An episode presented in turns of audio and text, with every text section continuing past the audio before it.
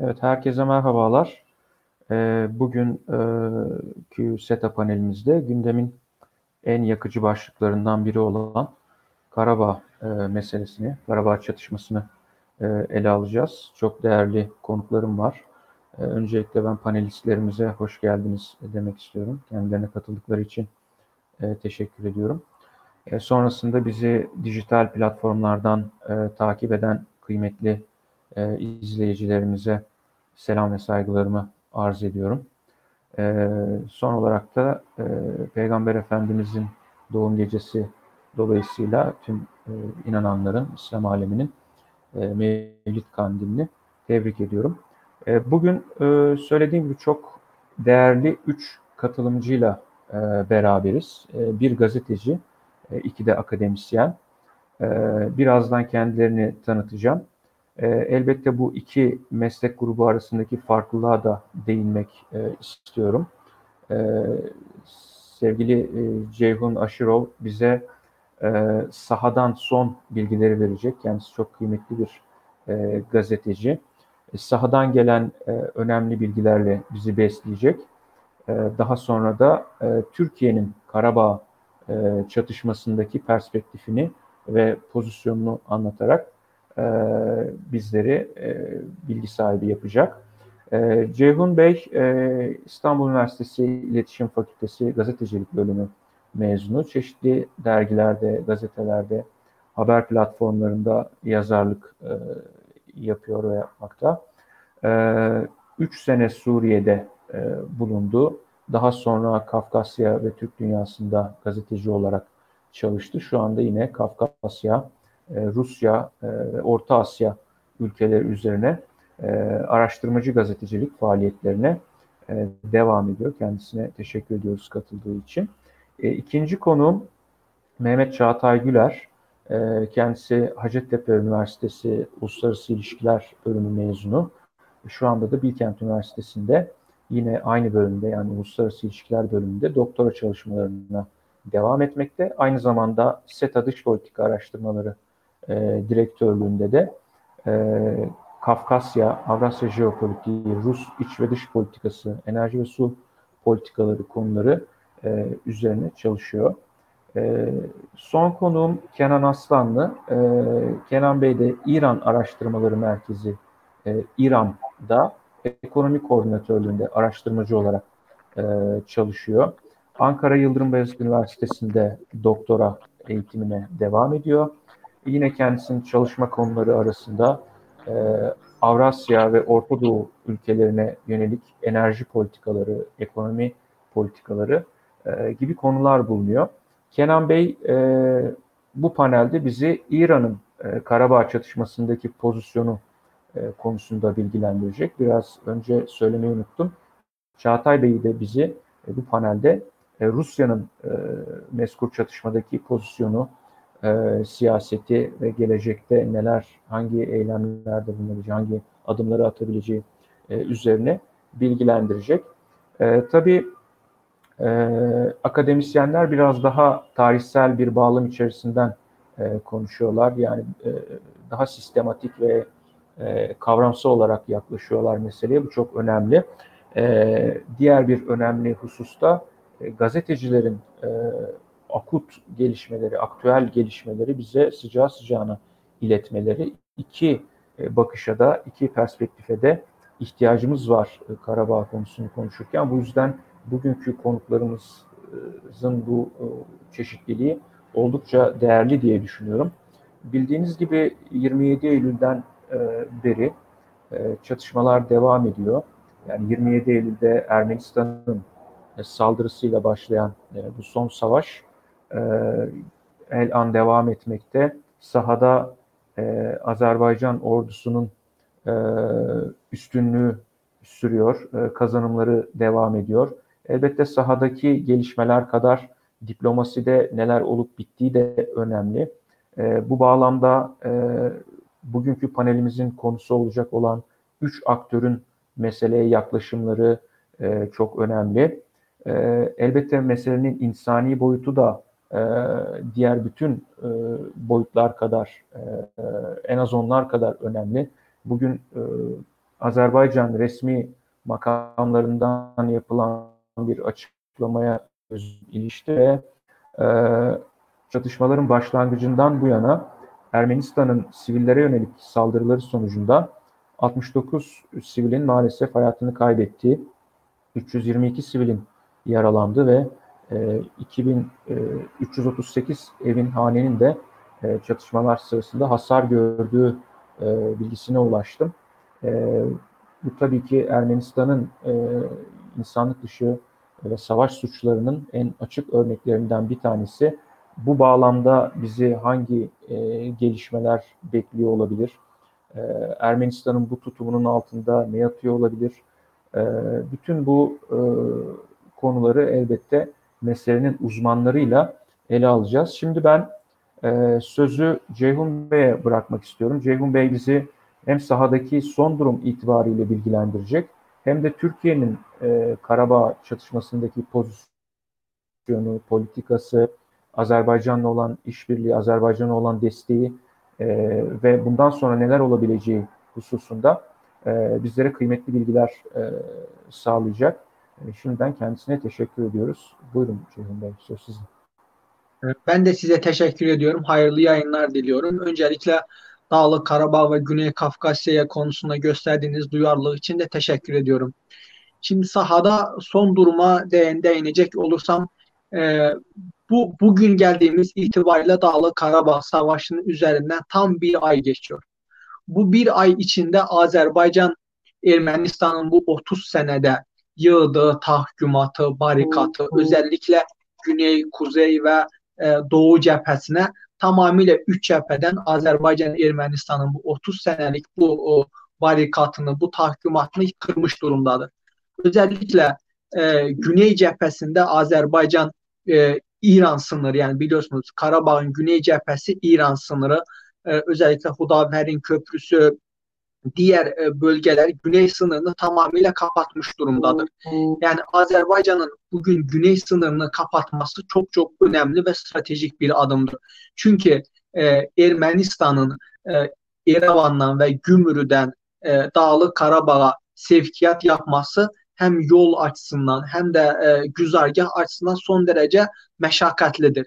Ama İran üzerinden sevkiyat yapması Dağlı Karabağ son derece uygun bir pozisyondu. Ayrıca e, biliyorsunuz Dağlı Karabağ Savaşı başladığı günden Gürcistan e, bir açıklama yaparak biz bu savaşta Ermenistan'ın lojistik geçişlerine izin vermeyeceğiz dedi. Çünkü e, Gürcistan'da zaten Abhazya ve Ossetya dolayısıyla bugün da, Azerbaycan Dağlı Karabağ'da hangi sorunla karşı karşıyaysa Gürcistan'da bu sorunla karşı karşıya olduğu için e, yani ilkeli bir tavır takındı. Bu sefer Ermenistan'ın tek lojistik hattı, Dağlı Karabağ lojistik destek sağ, sağlayacağı hat güney sınırıydı. Dolay İran üzerinden. Dolayısıyla bugün Azerbaycan güney sınırını kapatmış durumdadır. Ee, Ermenistan'ın 3 senede biliyorsunuz 91'den ta 93'e kadar devam eden savaşta e, yaptığı yani çok uzun bir sürede aldığı, işgal ettiği bölgeleri Azerbaycan bir ayda 4 şehir e, 4 kasaba ve 150'ye yakında köy, mecra ve bunun yanında Murov Dağı ve diğer stratejik tepelerde almış durumdadır.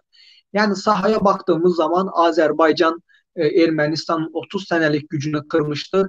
Üç cepheden ilerlemektedir. Hatta gel bugün aldığım bilgilere göre bugün biliyorsunuz Dağlı Karabağ için Laçın koridoru çok çok önemlidir.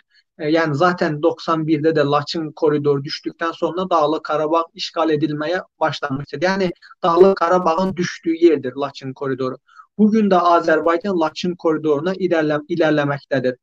Ee, ve buna e, Azerbaycan'ın bu ilerleyişine, e, bu o, alan kazanmasına karşı olarak da Ermənistan e, Bərdə, Tərtər, Gəncə şehirlerini çok sıkı bombalamaktadır. Hatta az önce e, Berde şehri bombalandı. Yani son gelen bilgilere göre 14 kişi hayatını kaybetmiş. Bunların içinde çocuk ve kadınlar da var.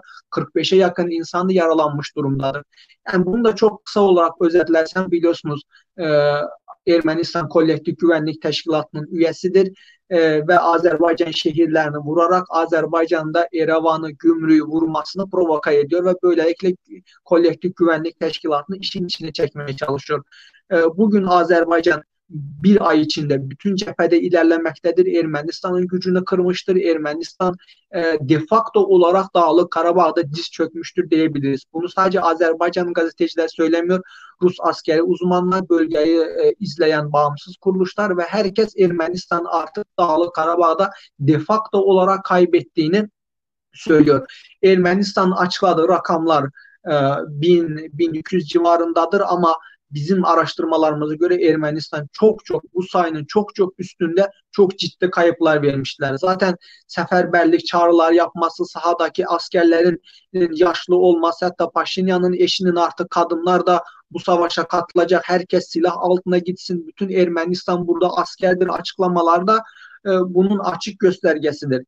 Yani genel olarak yani özetlersem vaktimiz de biliyorum kısıtlı sahada durum bundan ibarettir. Azerbaycan e, bütün cephelerde ilerlemektedir. Ağdam, Ağdere, Füzuli, Güney ekseninde e, Laçın koridorunda ilerlemektedir. Eğer siyasi olarak bir baskı olmazsa özellikle Agit Minis grubunun devreye girip Azerbaycan'ı bir takım baskılarla durdurmasalar Azerbaycan çok kısa bir zamanda Laçın koridoruna ulaşacaktır ve Şuşa ve Han kendini alacaktır diyebiliriz. E, şimdi e, ikinci bir e, mesele Türkiye'nin bu savaşta rolü, Türkiye'nin e, nedenli bu meseleye müdahale olduğu konusuna da değinirsem biliyorsunuz e, ilk savaş olduğu zaman 91'de e, Türkiye elinden geldiği kadar destek vermişti. Olaya müdahil olmuştu ama Minis grubu bilerek ve isteyerek Minis grubu yani Fransa, Amerika Birleşik Devletleri ve Rusya Türkiye sürecin dışına attılar ve bu meseleye Güney Kafkasya Türkiye'nin müdahale olmasını istemediler. Çünkü Türkiye'nin müdahale olması demek yani bugün e, Türkiye müdahale olduğu zaman sahadaki gelişmeleri, uluslararası arenadaki yaş- Azerbaycan lehine yaşananlar herkes görüyordu ve o zamanın aktörler de biliyorlardı ki Türkiye sürece müdahil olursa e, neler olabilir? E, Dağlı Karabağ işgal edilemez. Azerbaycan lehine daha adil kar- kararlar alınabilirler ve dolayısıyla Minis grubuyla Türkiye sürecin dışına ittiler. E, ve bundan 3 e, ay önce yaklaşık 2,5-3 ay önce Ermenistan Tovuz bölgesine saldırdı. E, biliyorsunuz Tovuz bölgesi Azerbaycan'ın en stratejik bölgesidir. Yani Dağlı Karabağ e, önceden Bolşeviklerin Zengezur koridorunu ardından da Dağlı Karabağ'ın işgal etmesinin ana sebeplerinden biri haritaya dikkat buyurun lütfen. E, Türkiye ile Azerbaycan'ın dolayısıyla Orta Asya'nın kara bağlantısını kesmekti. Nitekim ilk önce Bolşevikler Zengezur koridorunu ardından da Dağlı Karabağ'ı işgal ederek Türkiye ile Azerbaycan'ın Orta Asya'nı ve Hazar üzerinden de bütün Türk dünyasıyla bizim kara bağlantımızı kesmişler. Bu sefer bizim tek kara bağlantımız yani Gürcistan üzerinden Tovuz bölgesindendi. Ve Türkiye yıllardır buraya çok önemli yatırımlar yapmıştı. Nitekim hatırlayın TANAP, Bakı Ceyhan Tiflis boru hattı, Kars Demir yolu hattı ve bütün o Hazar petrolü ve enerji hatlarının e, Gürcistan üzerinden Ceyhan Limanı'na ve buradan da Avrupa'ya giden tek güzergahı ve stratejik kilit noktası Tovuz bölgesiydi ve Türkiye yıllardır buraya alttan alttan e, sessizce büyük yatırımlar yapmıştı.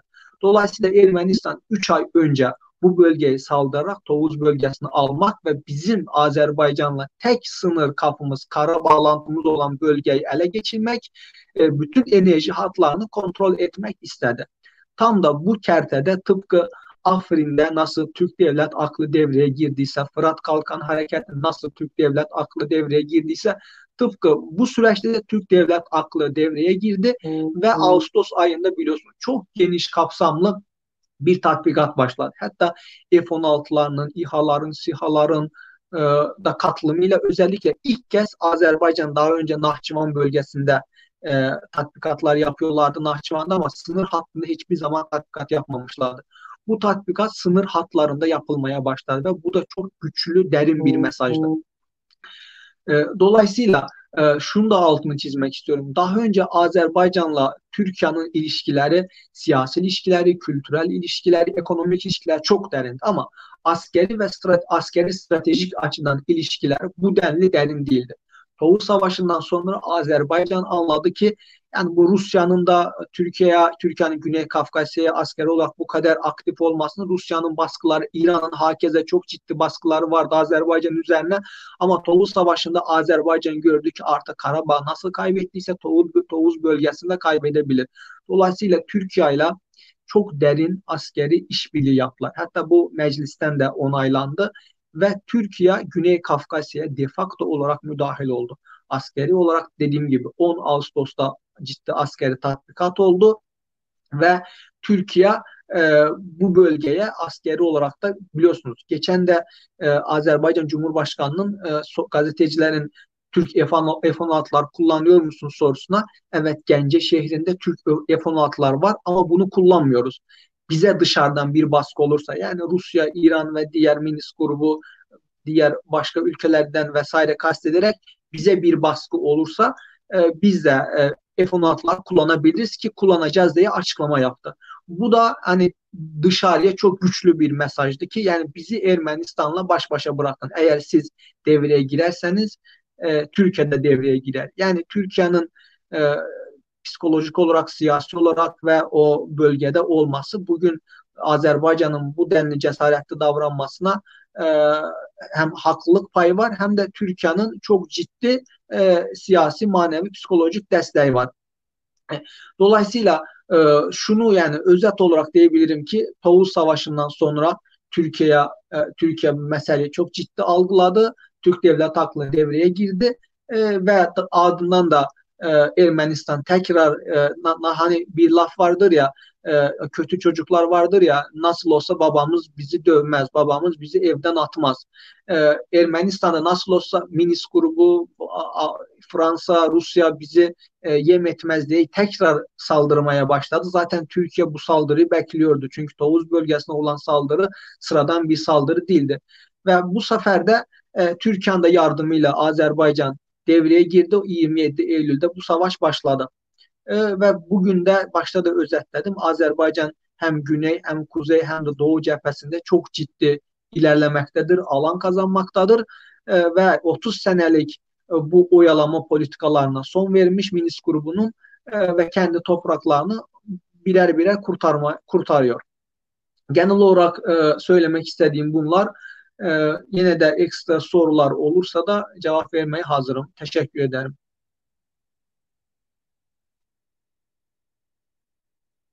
Evet, biz teşekkür ediyoruz e, Ceyhun Bey'e. Ceyhun Bey bizi sahadaki son durum hakkında bilgilendirdi.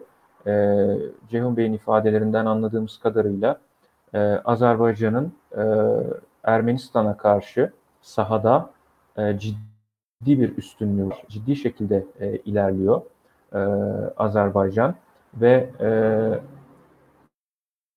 aynı doğrultuda Türkiye ile Azerbaycan arasındaki işbirliğinin de e, son Tovuz saldırılarından itibaren oldukça yüksek seviyede e, seyrettiğini e, anlamış olduk. E, yine e, Azerbaycan ve Türkiye'nin Ermenistan'ın bu saldırganlığını e, tahmin ettiklerini, beklediklerini ve hiç olmadığı kadar e, bu saldırganlığa hazırlıklı olduklarını yine anlamış olduk. Bilgiler bize daha önceki e, çatışmalardan farklı olarak bu kez e, Azerbaycan'ın ciddi şekilde bir üstünlüğe sahip olduğunu e, işaret ediyor ve e, bu da tabii ki işgal altındaki bölgelerin e, Ermenistan'dan kurtarılmasına dair e, umutları yeşertiyor ve e, besliyor. E, şimdi ikinci konuşmacımıza sözü vermek istiyorum. Mehmet Çağatay Güler. Çağatay Bey, Rusya'nın meseleye yaklaşımını bize anlatacak. Bildiğiniz üzere Rusya bu denklemde oldukça önemli bir aktör, en önemli aktörlerin başında geliyor. Bütün araştırmacılar, çatışmayı takip edenler, Rusya'nın attığı veya atabileceği adımların ne anlama geldiğini çözmeye çalışıyorlar. Tabii bunu çözebilmek e, bizim daha geniş bir bağlama e, mutlaka müracaat etmemizle mümkün. Yani Rusya'nın Kafkasya politikasını e, bilmemizle mümkün. E, ve son dönem Rusya-Ermenistan ilişkilerini elbette bilmemizle mümkün. E, Çağatay Bey'den bizi bu konularla e, ilgili aydınlatmasını bekliyoruz. E, meselenin uzmanı olduğu için şimdi sözü ona bırakıyorum. E, teşekkürler. Çok teşekkürler Mustafa Bey öncelikle. E, ben bölgenin öneminden, bölgenin özellikle Rusya için öneminden ve bölgeye dair bazı bilinmeyenlerden bahsederek konuşmama başlamak istiyorum. Gerçi Ceyhun Bey birkaçına kendi konuşması içerisinde değindi. Bunlar aslında çok önemli konulardı. Ben yeniden e, üzerine gitmek, biraz daha bu konuyu açıp genişletmek istiyorum.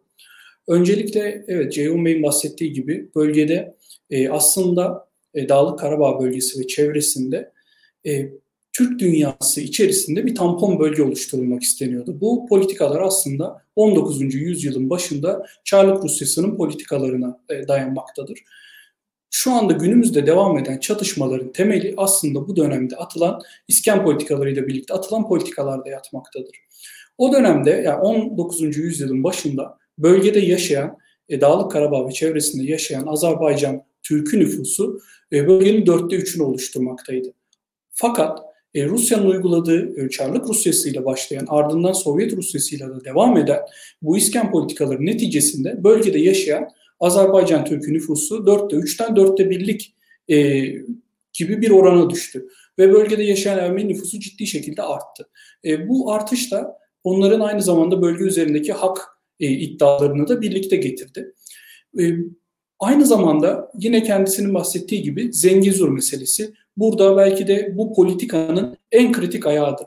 Bu politika aslında e, üç ayaklı, e, üç saç ayağından oluşan bir politikaydı. Birbirinin devamı niteliğindeydi. Çarlık Rusyası ile başladı, Sovyet Rusyası ile devam etti. İkinci kısmı da Zengezur meselesi. Zengezur meselesi de aynı e, Dağlık Karabağ'da yapılan ve onun etrafında da Zengezur'da da yapılan iskan politikaları neticesinde bölgede Ermeni nüfusu e, seneler içerisinde arttırıldı. Ve 1920'de Zengezur bölgesi e, Ermeni Sov Sovyet e, Ermeni so Sovyet e, Sovyetler Birliği'ne bağlı Ermenilere yani Sovyet Ermenilerine verildi. E, bu dönemde Sovyet Azerbaycan'ından Sovyet Ermenilerine geçmiş oldu ve bu toprak resmi olarak Azer, e, Ermenistan toprağı olarak tanınmaya başladı. Zengezur bölgesinin kaybedilmesi de şu anda e, keza aynı dönemde Nahçıvan'da e, Sovyet Ermenilerine verilmek istendi. E, Sovyetler Birliği tarafından yine Azerbaycan'dan alınıp fakat bununla e, bunu o dönemde Türkiye engelledi. E, yapılan Moskova ve Kars anlaşmalarıyla Türkiye bunun önüne geçti. Fakat Zengezur meselesinde bunu engelleyemedik. Zengezur meselesinin kaybı demek şu anda günümüzde tüm işgal altındaki topraklar e, geri alınsa, özgürleştirilse dahi Türkiye ve Azerbaycan arasında bir karayolu e, kalmamış oldu. Zengezur'un kaybedilmesiyle bu bölge kesilmiş oldu. Bu bunun neticesinde de e, bölgede yapılmak istenilen e, bu Ermeni ve e, Hristiyan tampon bölge başarıya ulaşmış oldu. E, Ceyhun Bey'in de ifade ettiği gibi Türkiye'nin Azerbaycan'la kara sınırı kalmadı. Türkiye'nin Hazar'a, Hazar üzerinden Türkmenistan'a, Türkmen petrolü ve Türkmen gazına ulaşmasının ihtimalinin önüne geçilmiş oldu. Aslında e, çatışmanın temeli ve Sovyet, e, Çarlık Rusyası ve Sovyet Rusyası'nın politikaları burada yatmaktaydı. Günümüzde yanlış yorumlansa da bu konu aslında çok önemlidir. Çatışmanın temeli, tekrar ediyorum, oluşturmaktadır.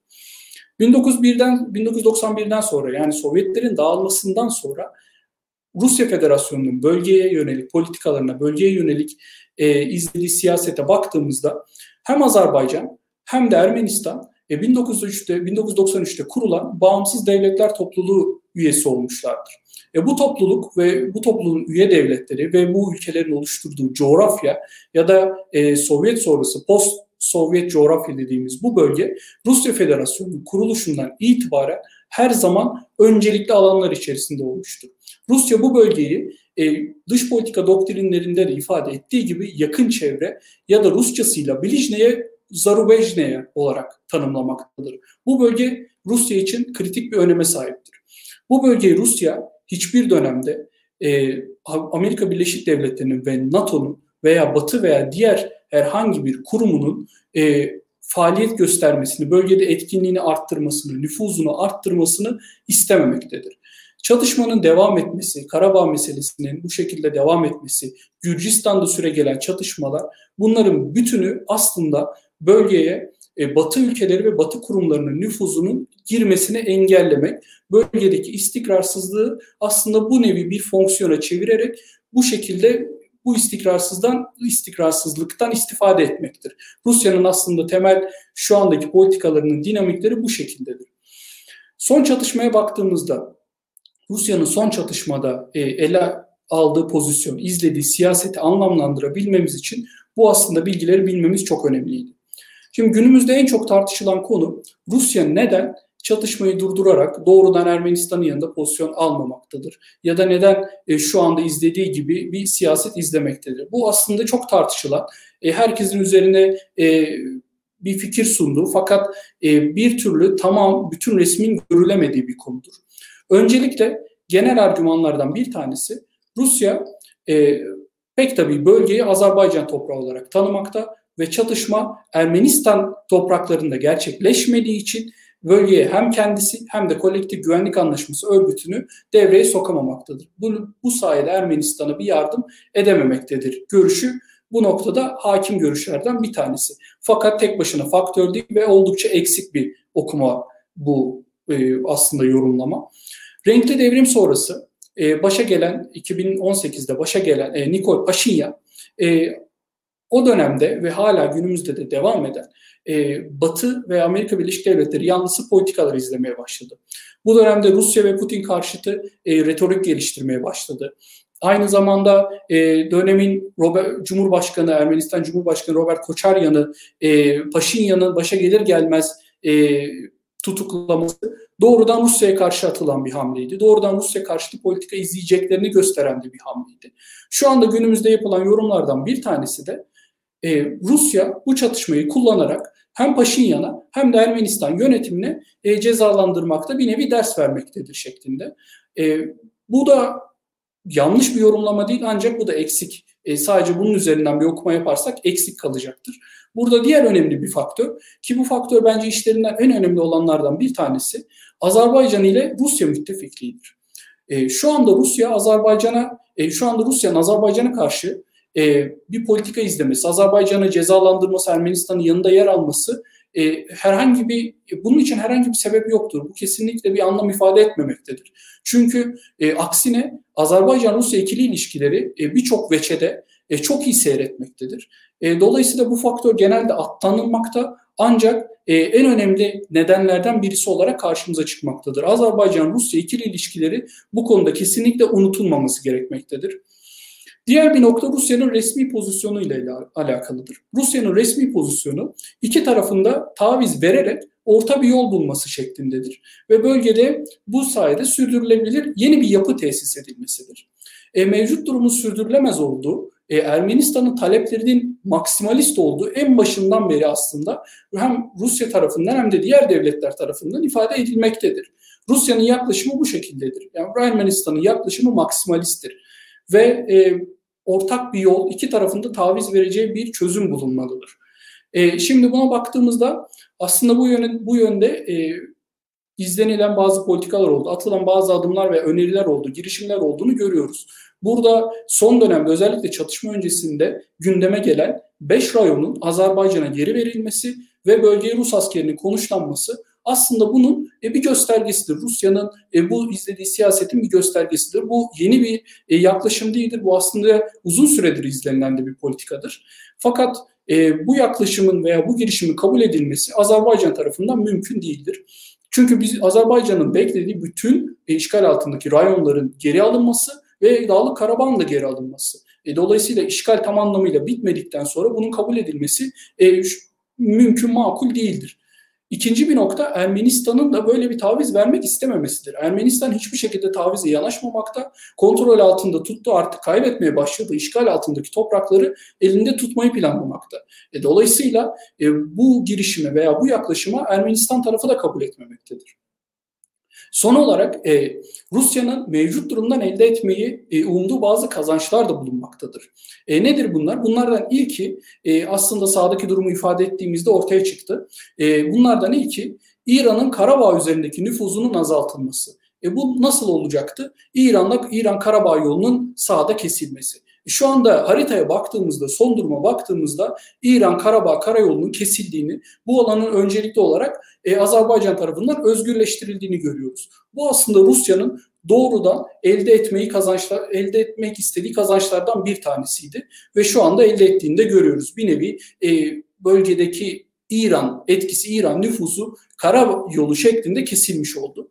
İkinci nokta ve en önemli nokta yine Rusya'nın hem e, pozisyonu, resmi pozisyonu hem de bölgedeki çıkarı ile alakalıdır. Bu da e, bölgeyi Rus askerlerinin konuşlandırılmasıdır.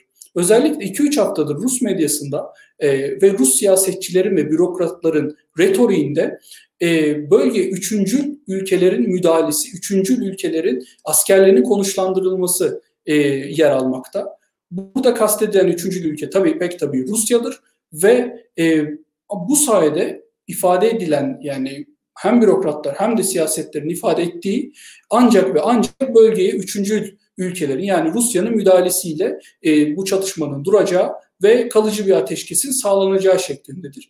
Yani kendi resmi pozisyonları, kendi duruşları doğrudan e, bu şekildedir ve en önemli elde etmeyi kazançlardan elde etmeyi umdukları kazançlardan bir tanesi de sahada Rus askeri üssünün e, veya Rus askerlerinin konuşlandırılmasıdır. Dolayısıyla şu, bu bütün bunları hep birlikte düşündüğümüzde Rusya'nın şu anda izlediği siyaset, bölge politikası aslında çok daha e, anlamlı bir hal kazanmaktadır. Ben konuşmamı burada noktalamak istiyorum. Ardından soru gelirse tekrar e, bu konuya geri döneriz. Belki tekrar Türkiye-Rusya ilişkilerine geri döneriz. İleriki seyre göre bakarız diye düşünüyorum. Teşekkür ediyoruz e, Çağatay Bey'e. Bize oldukça vukuflu bir e, değerlendirmede bulundu. E, Çağatay Bey'in sunumundan anladığımız kadarıyla Rusya'nın sahada görece bir askeri mevzilenme şeklinde bir hesabı var ve bir noktaya kadar Ermenistan'ın ABD ile olan yakın ilişkileri veya e, Putin'e karşı olan mesafeli tutumundan dolayı bir miktar e, terbiye edildiğini e, anlıyoruz Rusya tarafından ve bunun bir sınırı olabileceğini, o sınırda da Rus askerlerinin Rusya tarafından tabii öngörülen politika bu gerçekleşip gerçekleşmeyeceği yüzde yüz bilmemiz mümkün değil. Fakat böyle bir planın olduğunu yani sahaya kendi askerlerini yerleştirerek Azerbaycan'ın da e, kendisinin ifadesiyle Çağatay Bey'in 5 rayonu e, özgürleştirerek e, onları Ermenistan'dan e, kurtararak bir kazanım elde edebileceğini anladık. Tabii meselenin farklı dinamikleri var. Bütün bu dinamiklerin bir arada değerlendirilmesi gerekiyor tam olarak tutarlı bir resme ulaşmak için. Burada en önemli aktörlerden, en önemli oyun kurucularından ee, bir tanesi de aslında İran. Ee, İran hem iki ülkeye yani meselenin doğrudan tarafı olan iki ülkeye komşu olduğu için yani coğrafi olarak aslında çatışmanın e, içerisinde. Ee, diğer taraftan Kafkasya'ya yönelik hesapları doğrultusuyla doğrultusunda e, bu çatışma onu ilgilendiriyor. Öte yandan kendi iç e, meseleleri, etnik yapısı itibariyle yani daha somut ifade etmek gerekirse İran'ın kendi içerisinde mevcut olan Türk nüfus ve bu Türk nüfusun Azerbaycan Türkleri ile olan ilişkileri itibariyle e, mesele İran'ı doğrudan alakadar ediyor ve İran'ın e, bu çatışmanın başlangıcından itibaren yaptığı veya yapmadığı ne varsa e, aslında çatışmanın da seyrine e, ve bahsetmiş olduğum dinamiklerin de e, çatışmayı şekillendirme potansiyelini etki ediyor. Şimdi bu e, bağlamda konuyu bize anlatacak olan e, kişi Kenan Aslanlı. E, Kenan Aslanlı İran perspektifinden e, meseleyi değerlendirecek. İran için ne ifade ediyor? E, İran'ın Karabağ stratejisi veya siyaseti nedir? İran'ın Azerbaycan, İran'ın Ermenistan siyaseti nedir? İran hangi adımları atabilir bu noktadan sonra? E, son gelişmeler ışığında e, Tahran'ın tavrını nasıl değerlendirebiliriz? İşte gelen haberlere bakılacak olursa sınıra askeri yığınak yaptıkları ifade ediliyor. E, Kara Kuvvetleri Komutanı'nın sınırda e, bizzat incelemeler yaptığı ifade ediliyor. İran ne bekliyor? E, hangi adımları atabilir? E, söz sizde Kenan Bey, buyurun. Teşekkür ederim Mustafa Bey e, davetiniz için. İzninizle ben bu e, meseleye e, son 30 yıllık bir perspektifle bakmak istiyorum. E, son 30 yılın perspektifinde e, İran'ın Güney Kafkasya yönelik politikaları e, ve bu bağlamda da e, İran'ın Karabağ sorunu ve sorunun çözümüne yönelik politikalar bağlamında e, meseleyi analiz etmek istiyorum. E, benim ilk tezim e, İran'ın Karabağ sorununa yaklaşımı İran-Azerbaycan ilişkileri ekseninde gelişmiştir. İran-Ermenistan ilişkileri yani bu sorunun çözümüne, İran'ın yaklaşımına fazla etki etmemiştir. Çünkü bu süre zarfında, son 30 yıllık süre zarfında bazı istisnai e, dönemleri bir kenara koyarsak İran-Ermenistan ilişkileri belirli bir istikrarla devam etmiştir. İran-Azerbaycan ilişkileri ise bu dönemde çok fazla e, yaşamıştır, çok fazla krizler yaşamıştır. Bu anlamda e, ben İran'ın e, meseleye yaklaşımı, özellikle Azerbaycan bağlamında meseleye yaklaşımı açısından e, bu son 30 yıllık süreci birkaç döneme e, ayırabilirim. Dolayısıyla 90'lı yılların başında İran'ın e, meseleye yaklaşımı ve İran'ın bölgesel politikasını değerlendirdiğimizde daha fazla işbirliği e, kavramını ön plana çıkarabiliriz ve İran'ın ara buluculuk gayretlerini ön plana çıkarabiliriz. Bu dönem e, işbirliği ve sonrasında belirsizlik dönemi gibi de e, nitelendirilebilir. Bu dönemi 1990'lı yılların başından 91-92 yılından 90'lı yılların sonuna kadar 98-99 yılına kadar uzatabiliriz. E, 1990'lı yılların başında e, daha net konuşursak 91 yılında Sovyetler Birliği'nin çöküşüyle Güney Kafkasya'da ortaya çıkan güç boşluğunu e, doldurmak için İran çok aktif bölgesel politikalar izlemiştir. Çok aktif. E, o kadar aktif ki diğer aktörlerden daha fazla mesela Karabağ sorununun çözümü için ara buluculuk gayretlerinde bulunmuştur. 1990 yılında İran'ın o zamanki Cumhurbaşkanı e, Ali Ekber Haşim Rafsanjani Azerbaycan'a ziyaret gerçekleştiriyor. Daha 1990 yılında daha Sovyetler Birliği hukuki olarak e, mevcudiyetini devam ettirirken bunun ardından 91 yılının sonlarına doğru e, Karabağ'da savaş şiddetlenmeye başlıyor. Aynı dönemde de 1991 yılının Aralık ayında da o dönem İran'ın e, Dışişleri Bakanı olan, bugün e, İran dini liderinin dışişleri baş danışmanı olan e, vilayeti Azerbaycan'a e, ziyarette bulunuyor ve e, aynı zamanda Ermenistan'a ve arabuluculuk, İran'ın arabuluculuğunu öneriyor. Yıl daha 1991 yılının e, Aralık ayı. Dolayısıyla sorunun ilk patlak verdiği andan İran bölgede yaranan güç boşluğunda kullanarak çok aktif şekilde bu meseleye de arabulucu olarak katılmak istiyor. İran'ın bu politikasında e, her iki ülkeden hem Azerbaycan'dan hem Ermenistan'dan olan beklentilerinin ciddi etkisi vardır. E, ve bölgesel e, politikanın başat aktörü olmak motivasyonu vardır. Daha sonraki yıllarda çeşitli etki, e, etkenlerin etkisiyle e, bu arabuluculuk e, gayretlerinin e, başarısız olacağını ve İran'ın süreçten e, bir anlamda dışarıda kalacağını görüyoruz. E, bunun örnekleri 1992 yılında ve 1993 yılında İran'ın e, gerçekleştirmek istediği arabuluculuk e, misyonudur. 92 yılının Mayıs ayında İran Tahran'da e, Ermenistan Cumhurbaşkanı ile Azerbaycan Cumhurbaşkanı görevlerini uygulayan meclis başkanını buluşturuyor. İlk arabuluculuk gayreti olarak aynı süre zarfında e, Karabağ'ın en önemli şehri olan Şuşa işgal ediliyor. 93 yılının Ekim ayında İran Cumhurbaşkanı Rafsanjani Bakü'ye ziyarete geliyor. Bakü'ye resmi ziyarette bulunuyor. Aynı günlerde yani Ekim ayının sonlarında e, İran sınırında yine yerleşen ve bu günler işgalden e, kurtarılan Zencilan şehri Ermenistan tarafından işgal oluyor. İran'ın her bir arabuluculuk gayretinde Azerbaycan'ın Karabağ'da bir bölgesi işgal ediliyor. İran bunu Ermenistan üzerinden dış güçlerin kendine karşı bir sabotaj, bir komplo girişimi olarak değerlendiriyor.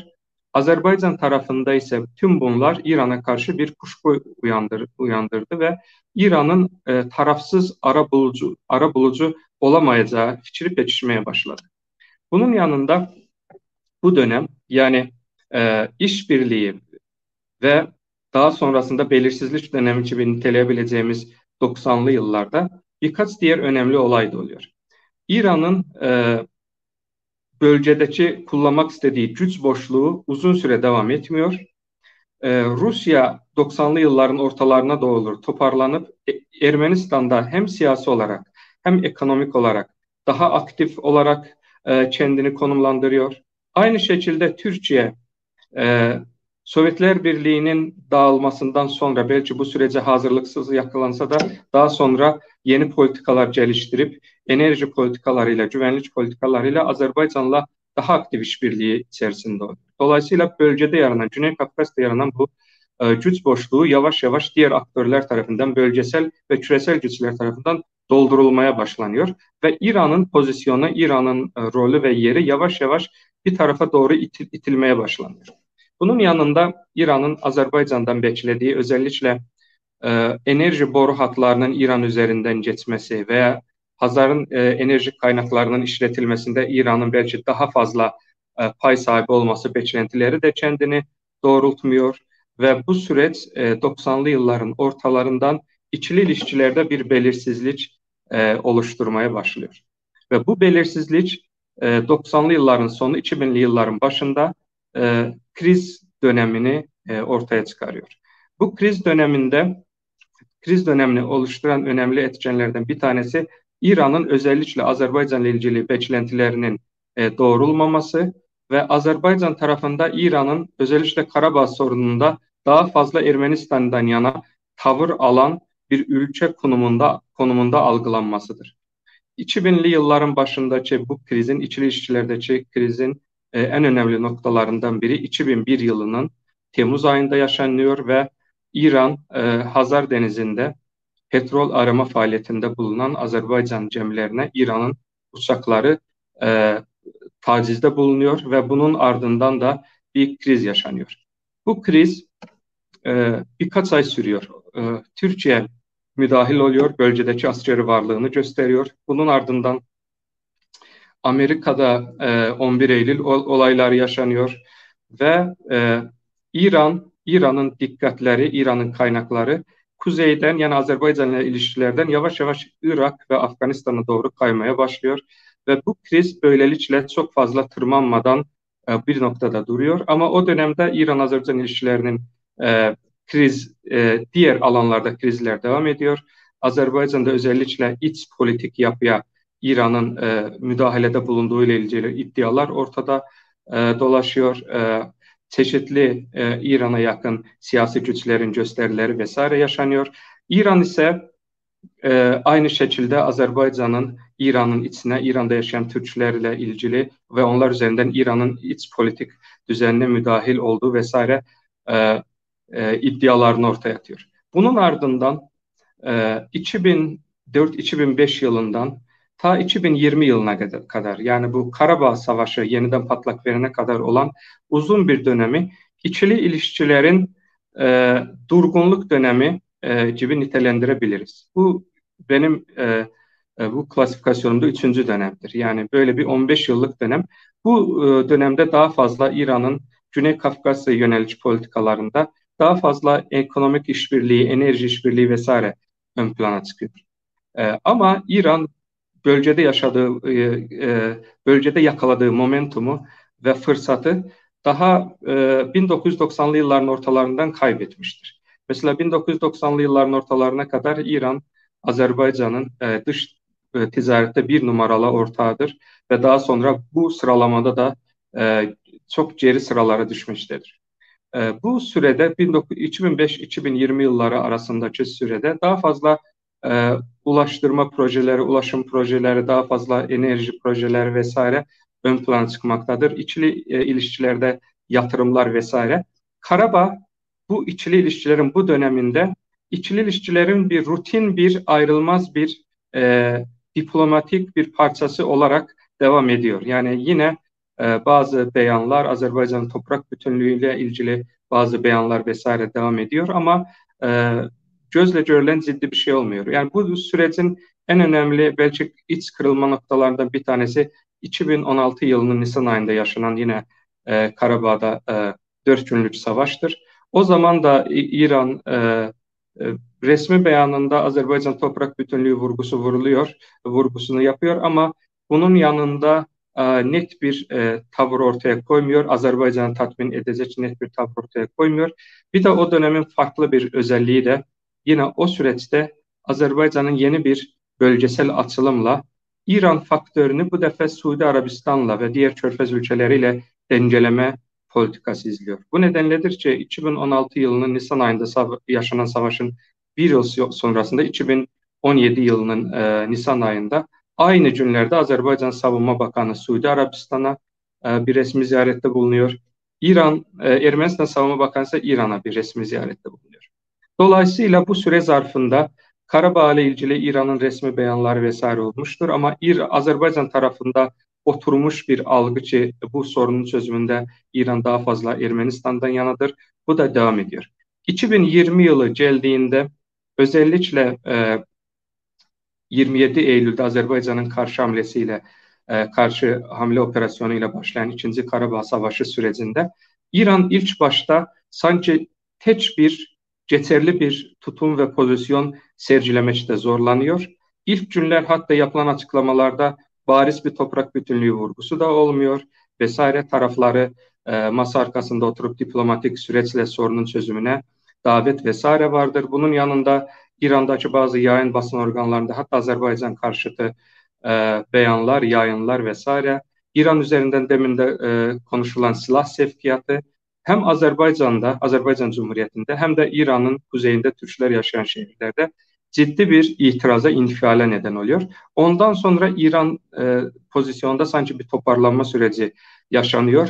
Burada da İran'daki o dualist içili yapının e, yansımasını görüyoruz. E, muhafazakar kesim mesela e, dini liderin e, e, bölgelerdeki e, temsilcisi hükmünde olan cuma, cuma imamları vesaire daha fazla Azerbaycan'dan yana beyanlarda bulunuyorlar. İşte Karabağ'ın İslam toprağı olduğu vesaire beyanda bulunuyorlar.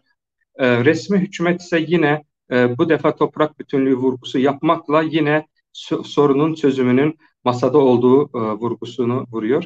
E, ama özellikle Azerbaycan Cumhuriyeti'nde İran'la ilgili olan algı, İran'ın bu sorunun çözümüne katkısıyla ilgili algı benim yaklaşımıma göre son 30 yılın tarihinde görünmeyen bir şekilde e, bozuluyor.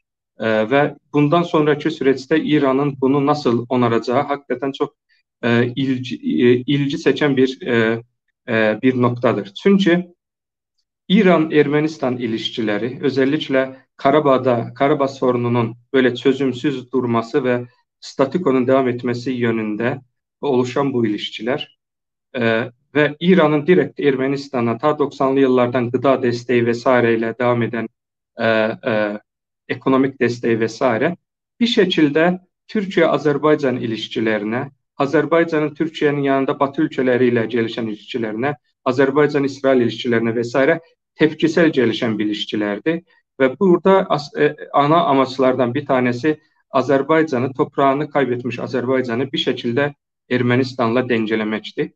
Ortaya çıkan yeni bir e, jeopolitik düzende Azerbaycan'ın konumunun güçlenmesiyle ve Türkiye'nin bölgede daha aktif yer almasıyla İran artık e, Ermenistan'la Azerbaycan'ın veya veya Ermenistan'la yaptığı işbirliğiyle Azerbaycan-Türkiye işbirliğini dengelemeyeceğini görüyor ve benim öncülüm bundan sonra bu sorunu aşmak için İran'ın daha fazla Moskova ile Rusya ile yakınlaşarak yine Rusya'nın bölgeye bir şekilde müdahil olmasının önünü açacak politikalar geliştirmesidir.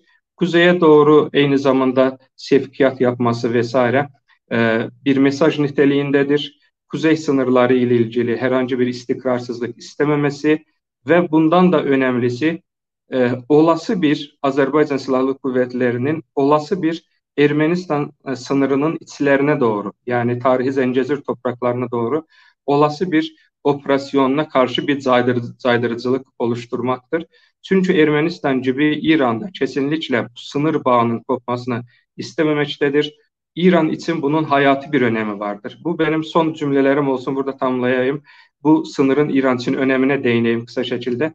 İran-Ermenistan sınırı 90'lı yıllardan 2000'li yılların ortasına kadar İran için farklı önem arz ediyor. Yani enerji kaynaklarını, doğal gazı Ermenistan, Gürcistan üzerinden e, Karadeniz bölgesine ihracat anlamında çok büyük stratejik önemi var. Daha sonra bunun olmayacağını Rusya'nın müdahalesiyle gördü. Bugün farklı bir önemi var. Bugün Ermenistan-İran sınırının önemi bir, İran'ın Avrasya Ekonomik İşbirliği Örgütü ile ilişkileri bağlamında değerlendirilmeli. İki, İran-Çin ilişkileri bağlamında değerlendirilmeli. Çünkü Çin'in bir kuşak bir yol projesinin bir e, e, kollarından bir tanesi de İran üzerinden geçmektedir. Bu kolun İran-Türkiye rotasıyla ve bunun yanında buna paralel olarak yine İran, Ermenistan, Gürcistan, Karadeniz rotasıyla devam etmesi e, Çin ile İran'ın ortak çıkarıdır. Bu açıdan e, İran'ın bu meseleye şimdiki yaklaşımında Çin faktörünü de göz, göz ardı edemiyoruz. Teşekkür ederim. Evet, biz teşekkür ediyoruz. Ee, yine çok hukuklu bir değerlendirme oldu. Yani meseleyi 30 yıllık bir süreç içerisinde ele aldı Kenan Bey ve İran'ın e, Azerbaycan Karabağ e, siyasetinde e, ki pozisyonunu, bu pozisyonun tarihsel süreç içerisindeki kırılmalarını ve sürekliliklerini e, bize aktardı. E, bundan sonra neler olabileceği konusunda muhtelif senaryolardan da bahsetti. E, teşekkür ediyoruz kendisine. E, şimdi bütün konuşmacılarımız e, konuşmalarını tamamladılar. Öngörülen süre içerisinde tamamladılar. Bu da e, soru cevap kısmına e, geçtiğimizi ve soru ve cevaplara e, yeteri kadar vakit ayırabileceğimizi gösteriyor bize. E, elbette paneli takip eden e, e, paneli dijital ortamlarda takip eden e, izleyicilerin e, sorduğu sorular var. Benim kendi merak ettiğim e, sorular var. Ben bunları bir şekilde harmanlayıp aslında panelistlere e, sorularımı iletmek istiyorum. Her bir paneliste iki tane e, soru soracağım. E, şimdi Ceyhun Bey ile başlamak istiyorum aslında. E, iki soru var e, iletmek istediğim, cevabını merak ettiğimiz. E, birinci soru şu, e, Ermenistan tarafından e, gelen açıklamalardan e, sanki Ermeni güçlerinin Karabağ'da bir tür e, gerilla e, tipi savaşa doğru meyletecekleri, bundan sonra çatışmanın e, bu şekilde ilerleyebileceği e, sinyalleri e, geldi. E, o açıklamalardan o anlam çıkıyor. E, sizce Azerbaycan ordusu bu tarz bir asimetrik savaşa hazırlıklı mı?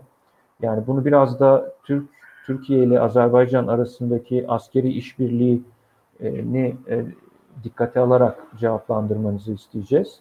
İkinci soru ise şu, e, Ermenistan ile bu konuşulan senaryolardan bir tanesi, Ermenistan ile Dağlık Karabağ arasında bir koridor karşılığında Nahçıvan ile Karabağ arasında bir koridor açılması gibi bir anlaşmadan söz ediliyor. Böyle bir anlaşmanın e, sizce e, gerçekleşebilme ihtimali var mı? Yani Ermenistan ile Karabağ arasında bir koridor açılacak bunun karşılığında Nahçıvan'la e, Azerbaycan e, Karabağ arasında bir koridor tesis edilecek şeklinde.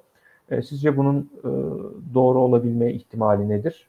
E, 5-6 dakika içerisinde yanıtlarsanız teşekkür ederiz. Öncelikle e, son e, sorumuzdan başlayalım.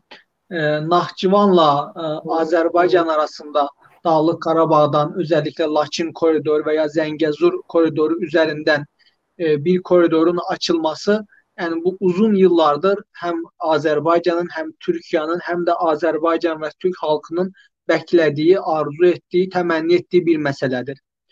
E, ama bu aşamada e, bunun olabilme yani yakın bir tarihte bunun olabileceğini değerlendirmiyorum ben. Çünkü şu an bir savaş var, çok ciddi bir savaş var. Karşı tarafların birbirlerine ağır ithamlar var.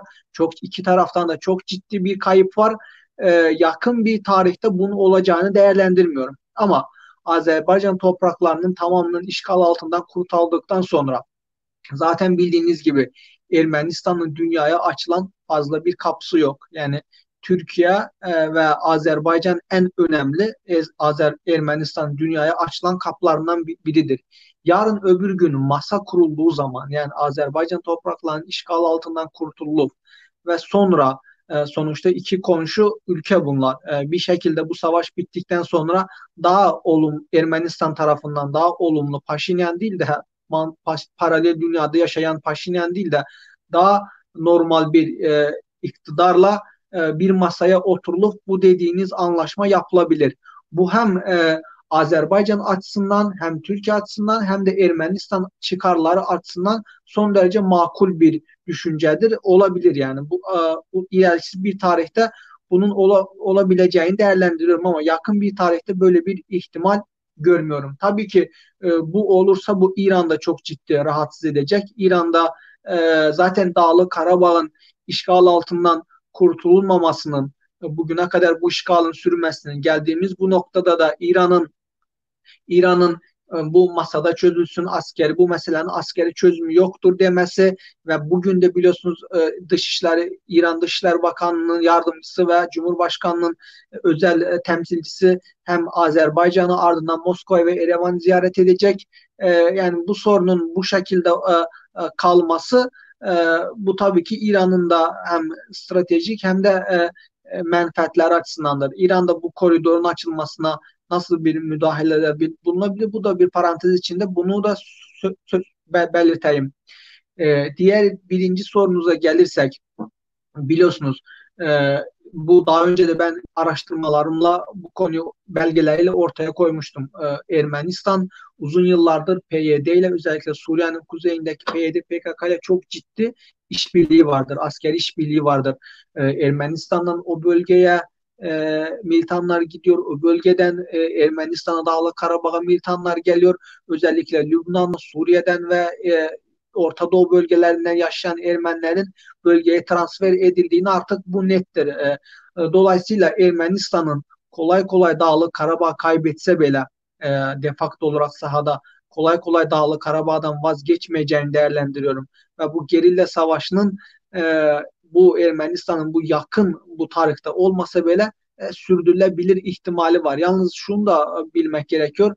E, bugün de bu savaştan da görüyoruz ki ya Azerbaycan Ermenistan ordusu son derece e, eğitimsizdir. Yani savaş kabiliyeti ne, ne kadar da PKK'nın içinde de eğitim görseler e, sonra Ermenistan'daki özellikle Gümrü'deki Rus üssünün vasıtasıyla da bazı askeri eğitimler alsa da sahadaki gelen görüntüler ve bu kadar e, 30 senelik bir tahkimatın biz bir ayda kırılmasının e, neticelerine baktığımız zaman Ermenistan o kadar da savaş kabiliyetinin gelişmediğini görüyoruz. Böyle bir savaşı yürütebilirler mi? Buna karşı ekonomileri, güçleri kaldırır mı?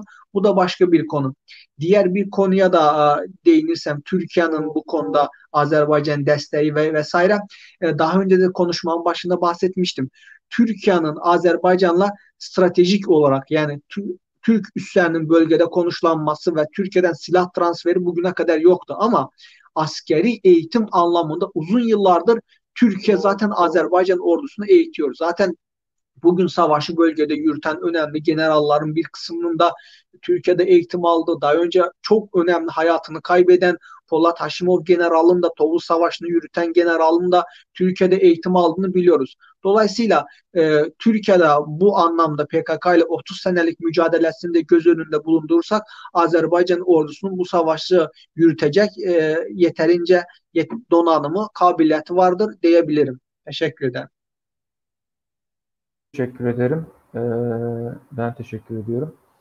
E, şimdi diğer e, iki soruyu Çağatay Bey'e iletmek istiyorum. E, Çağatay Bey'e soracağım sorulardan ilki Ermenistan'ın bildiğiniz gibi savaşın başından itibaren ateş ilan edilen ateşkesleri çok geçmeden ihlal ettiğini biliyoruz ve sivillere hedef aldığını biliyoruz. İşte Gence gibi kentlerde e, füze saldırısı e, da bulunduğunu, orada e, çocukların, bebeklerin maalesef e, hayatını kaybettiğini biliyoruz.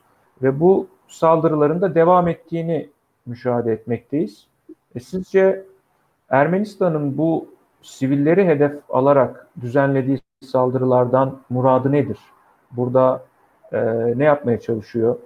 E, bunu bir stratejinin bir parçası olarak mı görmek lazım yoksa e, bir tür çaresizlik ifadesi olarak mı görmek lazım? E, ikinci sorum ise e, malumunuz e, aslında e, Ermenistan'la Azerbaycan arasındaki savaş bugün bizim konuştuğumuz diğer üç aktörün de birbirleriyle aslında dolaylı olarak ilişkilerini belirliyor. Yani e, Türkiye'nin Rusya ile ilişkisini belirliyor. Rusya'nın e, İran'la olan ilişkisini belirliyor. Türkiye'nin İran'la olan ilişkisini belirliyor. Sizin kanaatinize göre bundan sonraki süreçte Türkiye ile Rusya arasındaki ilişkiler e, Karabağ çatışmasını esas alacak olursak nasıl şekillenebilir? Yani bu çatışma ilişkilerde e, esaslı bir dönüşüme e, sebep olabilir mi? Bu dönüşüm ne yönde olur sizce? Yani çatışmanın çözümü yönünde mi olur? Yoksa e, başka alanlara da yayılması gibi bir ihtimal söz konusu olabilir mi? E, özellikle Türkiye'nin Rusya ile olan e, diğer e, coğrafi kriz bölgelerindeki e, karşı karşıya gelişlerini de e, hesap ederek, hesaba katarak cevap verirseniz e, seviniriz. Buyurun. Öncelikle sivillere olan saldırılar ve bu saldırılar neticesinde elde edilmeye çalışılan e, sonuçtan bahsetmek istiyorum. O soruyla başlayalım. Şimdi Ermenistan'ın özellikle ateşkeslerden sonra e, sivillere hedef alması ki ateşkeslerden önce de ya, sivil yerleşim yerlerine her daim vurmaya devam ediyorlar. Devamda ettiler. Sizin de bahsettiğiniz üzere e, panelimizin başında 69 e, sivil hayatını kaybetti. Çok ciddi bir rakam. Burada şüphesiz Ermenistan savaş suçu işlemekte sivillere hedef alarak. Fakat tabii bunun altında yatan neden, temel neden Azar e, Ermenistan'ın benzer kışkırtmayla benzer şekilde e, Azerbaycan'ı e, Ermenistan e, sınırlarını, Ermenistan'ın kendi topraklarına e, vurmaya, bu topraklara çekmeye, savaşı bu topraklara taşımaya çalışmakta ve bunun neticesinde e, Rusya'yı ve Kolektif Güvenlik Anlaşması örgütünü yardımına devreye sokmaya çalışmakta. Şimdi e, bahsettiğim üzere çatışma Rusya'nın da tanıdığı veya e, kolektif güvenlik anlaşmasında yaklaşımında olan durum bölgenin Azerbaycan toprağı olduğu ve çatışma Ermenistan topraklarında gerçekleşmediği. Fakat e, Ermenistan özellikle sivilleri vurarak karşılığında kendi e, karşılığında benzer bir yaklaşım beklemekte. E, çünkü savaşı başka bir alana taşımayı e, arzulamakta. E, bu sayede de kolektif güvenlik anlaşması örgütünü yani çatışmayı kendi sınırlarına aldığı takdirde bu örgütü devreye sokup Azerbaycan'a karşı kullanarak sahadaki dengeleri değiştirmeyi ve bölgede yeni bir e, yeni bir sistem, yeni bir projeksiyon yaratmayı hedeflemekte. Bunun çünkü sahada karşılık veremiyorlar. E, ciddi Azerbaycan'ın sahada ciddi olarak üstünlüğü söz konusu, ciddi ilerlemeler söz konusu. Ateşkeslerin de zaten e, dayatılma amacı, zorlanma amacı da Azerbaycan'ın sahadaki ilerleyişini kesme olarak görüyorum ben. E, benzer minvalde de e, sivillerin vurulmasını da söyleyebiliriz. İkinci noktada e, Türkiye ve Türkiye ve e, Rusya ilişkileri konusu. Bu aslında e, en önemli konulardan bir tanesi. E, bu mevcut çatışmadan ortaya çıkan, üzerine yine çok konuşulan, üzerine yine çok tartışılan bir konu. E, sahadaki e, şu anda farklı aktörlerin destekleniyor olarak görülüşü ya da Türkiye-Rusya e, ilişkilerinde diğer sahalarda, diğer bölgelerde yaşanan çatışmalar acaba nasıl şekillenecek? Bu bölgenin de e, devreye girmesiyle yeni bir e, oluşum mu söz konusu veya e, ilişkiler nereye doğru seyredecek? Bunlar gerçekten üzerine çok konuşulan, çok tartışılan, herkesin de merak ettiği konular. Öncelikle şunu söyleyeyim. Türkiye-Rusya ilişkilerinde, dış politikada, kompartmanlaştırmada genellikle oldukça başarılılar. E, bu ne demek? İkili ilişkiler e, oldukça iyi seyrediyor. Karşılıklı yatırımlar söz konusu ve e, birçok e, ve birçok konuda birçok veçede e, stratejik anlaşmalar söz konusu. Fakat e, bunun yanı sıra Türkiye'nin e, müdahil olduğu, Türkiye'nin aktif rol aldığı her sahada da Rusya ile karşı karşıyalar. Rusya'nın desteklediği aktörle Türkiye'nin desteklediği aktör hemen hemen bütün sahalarda farklı. Doğrudan kafa kafaya zıtlar. E, bunu nasıl başarılıyorlar? E, bir anda bu sahalarda anlaşmazlık olurken ilişkiler nasıl iyi seyrediyor? Bu kompartmanlaştırma sayesinde iki e, unsur aslında birbirlerinden ayırıyorlar. Bu zamana kadar da oldukça başarılıydılar. E, lider, iki lider arasındaki ilişki de, lider diplomasisi de oldukça iyi, iyi devam ediyor. Çok yakın zamanda zaten e, Vladimir Putin Valday e, konuşmasında hem e, Türkiye ile olan ilişkilerini hem de Cumhurbaşkanı Erdoğan'la olan ilişkilerini oldukça e, iyi olarak kabaca ifade ediyorum. Çünkü üzerine ciddi ciddi şekilde konuştu. Fazlaca e, orada söylemler söz konusu. Hem Türkiye ile olan ilişkileri övdü, hem Batı ile olan ilişkileriyle Türkiye ilişkilerini kıyasladı. Türkiye'nin yatırımları bitirme ve e, hem S-400 meselesi, S-400 meselesine değindi. E, çok hızlı aksiyon aldığına değindi. Türkiye aslında burada oldukça övdü ve e, Kafkasya ile ilgili sorulan sorularda da e, Türkiye ile Rusya'nın bir aslında çatışması yani çatışmasına gerek olmadığını, böyle bir durum şu an olmadığını e, kabaca bunların sinyalini verdi diyebiliriz. Çünkü oldukça uzun bir konuşmaydı. Fakat buradaki diğer nokta e, Rusya'nın söylediğim gibi bu bölgeyi öncelikli bölgeler arasında görüyor olması ve bu bölgeye e, Suriye'den ziyade, Libya'dan ziyade, e, Doğu Akdeniz'den ziyade daha farklı bir önem atfediyor olması, bu bölgeye e, daha stratejik öneme sahip olması, e, dolayısıyla bu denklemi aslında bir nevi değiştiriyor. Diğer bölgelerde sağlanılan kompartmanlaştırma bu bölgede sağlanamayabilir. E, aynı zamanda Türkiye'nin bu bölgede nüfuzunu arttırması, etkinliğini arttırması, e, Rusya'nın aynı Batı ülkelerine yaklaşımı, aynı Amerika Birleşik Devletleri'nin bölgede nüfuzunu arttırmaya, arttırmasına yaklaşımı gibi bir tepkiye sebebiyet verebilir. E, çünkü bölgede aynı zamanda İran nüfuzunu da istemiyor, Batı nüfuzunu da istemiyor. E, dolayısıyla Türkiye'nin nüfuzunun da artmasını istemeyecektir. O yüzden e, ilerleyen dönemde özellikle bu şekilde bir e, değişim söz konusu olabilir. Bunun aslında kanıtları da yani belki destekleyici faktörleri de diyebilirim ya da destekleyici argümanları yakın zamanda Rus medyasında oldukça yer buldu. Hem İzvestia, e, aynı zamanda Nevasimaya Gazeta, TAS gibi yerlerde e, Türkiye'nin e, Rusya'yı Kafkaslardan dışarıya attığına dair, aynı zamanda Rusya'nın e, Kafkaslarda Türk hakimiyetine sessiz kalmayacağına dair e, haberler söz konusu oldu. Dolayısıyla bu haberlere baktığımızda tamam resmi olarak Rusya'nın böyle bir tutumu olmayabilir. Fakat bu haberler içerikleri ve içerilerinde yorum yapan kişilere baktığımızda aslında e, Türkiye ve Rusya ilişkilerinin bu seyirde devam etmeyeceğini söyleyebiliriz diye düşünüyorum. Teşekkür ediyoruz e, değerlendirmeleriniz için. E, şimdi e, son konuşmacımıza sorularını yöneltmek istiyorum Kenan Bey'e.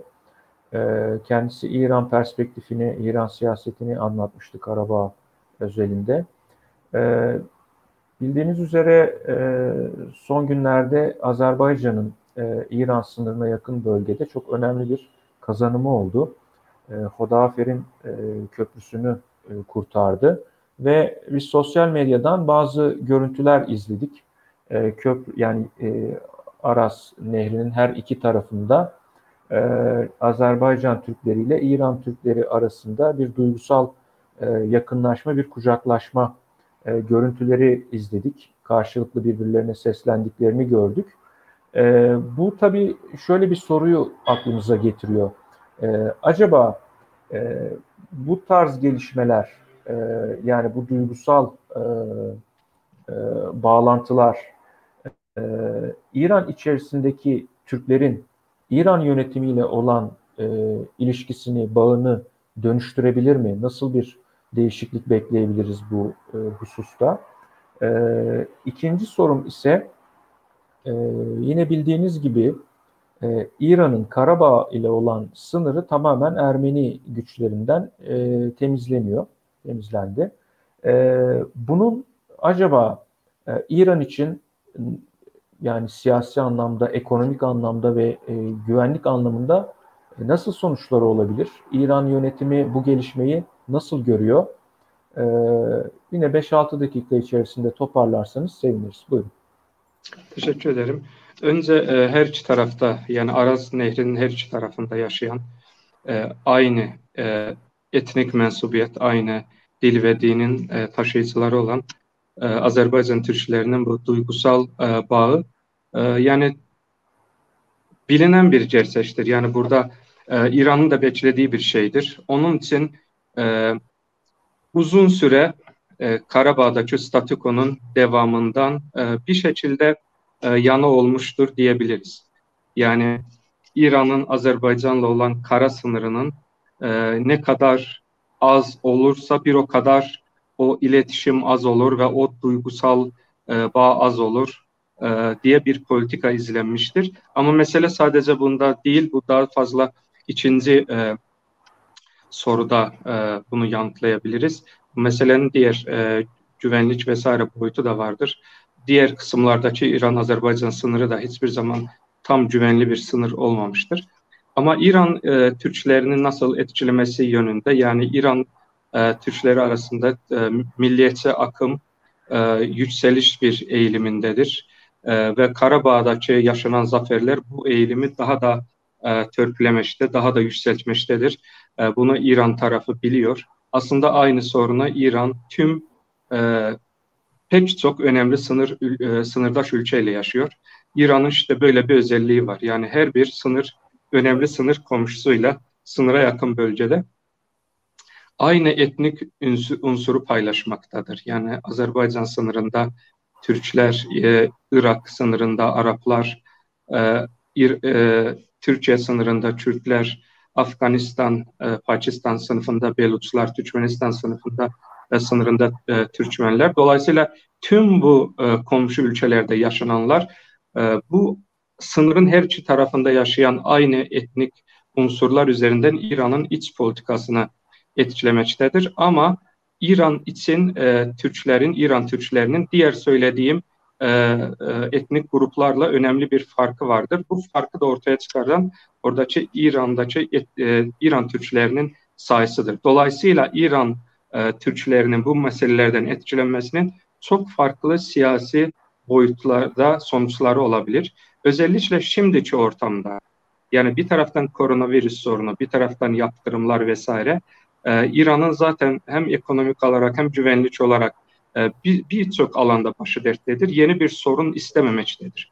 E, onun için e, söylemlerini demin söyledim, söylemlerini değiştirdi, yeni gerçekliğe ile bağlaştırdı vesaire. Yani bunun temel e, kaygı noktalarından bir tanesi de İran'da da bunu anlıyorlar. Yani bu kontrolden çıkarsa çok farklı sonuçları olur ve kontrolden çıkma potansiyeli barındıran bir meseledir. Ama işin bir diğer boyutu da vardır. O da Azerbaycan'da bugünkü siyasi iktidarın İran Türkleri e, faktörünü hiçbir zaman İran'a karşı kullanmaması, bu meselede çok temkinli yaklaşması, e, İran'ı kaygılandıracak herhangi bir tutum içerisinde bulunmamasıdır. Bu da son derece önemlidir. Yani bu anlamda Azerbaycan iktidarı çok gerçekçi bir politika izlemektedir. Yani zaten sınırın karşısında en az 20 milyonluk veya bazı rakamlara göre 30 milyonluk bir Azerbaycan Türkçü gerçeği var. Bu ister istemez e, e, Azerbaycan'da olanlardan da etkileniyor. Bu ister istemez Azerbaycan'ın oradaki bir gücüdür, bir desteğidir. Ama bunu özel olarak kışkırtmak, özel olarak e, bunu örgütlemek vesaire gibi bugünkü iktidar yani en azından bunu son 20 yıl, son 15 yıl için söyleyebiliriz, e, girişimde bulunmamıştır. İran'da bunu bildiği için e, bir noktada rahattır. Yani bugünkü iktidarla bu meselede herhangi bir e, sıkıntısı olmayacağını biliyor. İşin diğer kısmı Azerbaycan İran'la her zaman ekonomik ve enerji alanlarında işbirliğinden yana olmuştur. 90'lı yılların ortasında ortalarında İran buldu, e, e, umduğunu bulamadı Azerbaycan taraftan. Özellikle petrol boru hatlarının transit olarak İran üzerinden geçmesi vesaire isteniyordu. Ama burada Azerbaycan'da daha fazla o e, enerji sektörüne yatırım yapan e, Amerikan ve Batı şirketlerinin e, önemli etkisi olmuştur. Yani Azerbaycan e, mesela ikinci en büyük e, doğal e, ikinci en büyük enerji anlaşması olan Şah Deniz Doğalgaz Anlaşması'na İran'da davet etti ve orada İran petrol şirketine e, önemli bir pay verdi. Türkiye üzerinden Avrupa'ya Azerbaycan doğal gazını taşıyan e, Güney e, Kafkasya boru hattı projesinde yine İran tüm yaptırımlara rağmen yüzde onluk bir pay var. Karabağ sorunu daha çözülmeden İran-Azerbaycan e, sınırı daha Ermeni işgali altındayken bile Azerbaycan o sınırdaki Araz Nehri üzerinde Hüdafer'in ve Kız, Galaz, Kız e, Kalesi barajlarının inşası için İran tarafına ruhsat vermişti. E, ve o barajların inşası büyük ölçüde tamamlandı ve işgalden sonra bu hem su varmada hem enerji vesaire konularında kullanılacaktır. Bunun yanında sınır ticareti. Sınır ticareti Azerbaycan'ın diğer e, İran'la devletin kontrolü altında olan bölgelerinde zaten çok e, e, yüksek tempoda ilerliyor. O sınıra yakın olan bölgeler bu sınır ticaretinden faydalanıyor. Aynı şekilde mesela sınır şimdi işgalden azad olunan İran-Azerbaycan sınırında da devam edecektir. Yani dolayısıyla İran-Azerbaycan ilişkilerinde Karabağ e, meselesi dışında da e, kendi seyrinde ilerleyen bir ekonomik ve enerji işbirliği vardır. Mesela Rusya, İran, Azerbaycan üçlü en enerji elektrik hatlarının senkronizasyonu projesinde sona gelinmektedir vesaire. Benim e, e, yaklaşımım, öngörüm odur ki yani bu süre gelen e, ekonomik ve enerji işbirliğinin ortaya çıkaracağı fayda özellikle bugünkü yaptırım ortamında İran için çok daha faydalı olacaktır eğer şeyle kıyaslarsa. Yani o, o işgal altında olan bölgelerin kurtarılması ve statükonun bir anlamda İran'ın arzu etmediği şekilde bugün Türkiye'nin etkisiyle değişmesiyle kıyasladığında uzun vadede ekonomik ve enerji işbirliğinin faydasından yana olacak diyebiliriz. Evet, e, Kenan Bey'e de teşekkür ediyoruz verdiği cevaplardan dolayı. E, ben bütün panelistlerimize teşekkür etmek istiyorum. Oldukça değerli katkılarda bulundular. E, panelimizin e, sonuna geldik ve e, aslında öngördüğümüz şekilde e, panelimizi tam süresinde tamamlıyoruz. Ben çok faydalı bir panel olduğunu düşünüyorum. Elbette daha pek çok e, konuda e, sorularımız var, merak ettiğimiz e, hususlar var. Fakat tabii ki bunların hepsini e, 1 saat 20 dakikaya sığdırmak mümkün değil. E, bu sebeple iletemediğim sorulardan dolayı da izleyicilerimizden e, özür diliyorum. E, ben çok faydalı bir panel olduğunu e, tekrarlamak istiyorum. Umarım izleyenler açısından da faydalı bir panel olmuştur. Şahsen e, zihnimdeki bazı sorulara bu panel e, vesilesiyle cevap bulduğumu, bundan sonra neler yaşanabileceğine dair daha tutarlı fikirlere, kanaatlere ulaştığımı söyleyebilirim. E, tekrar teşekkür ediyorum. E, bir sonraki e, SETA panelinde buluşmak üzere e, diyorum. Hoşçakalın.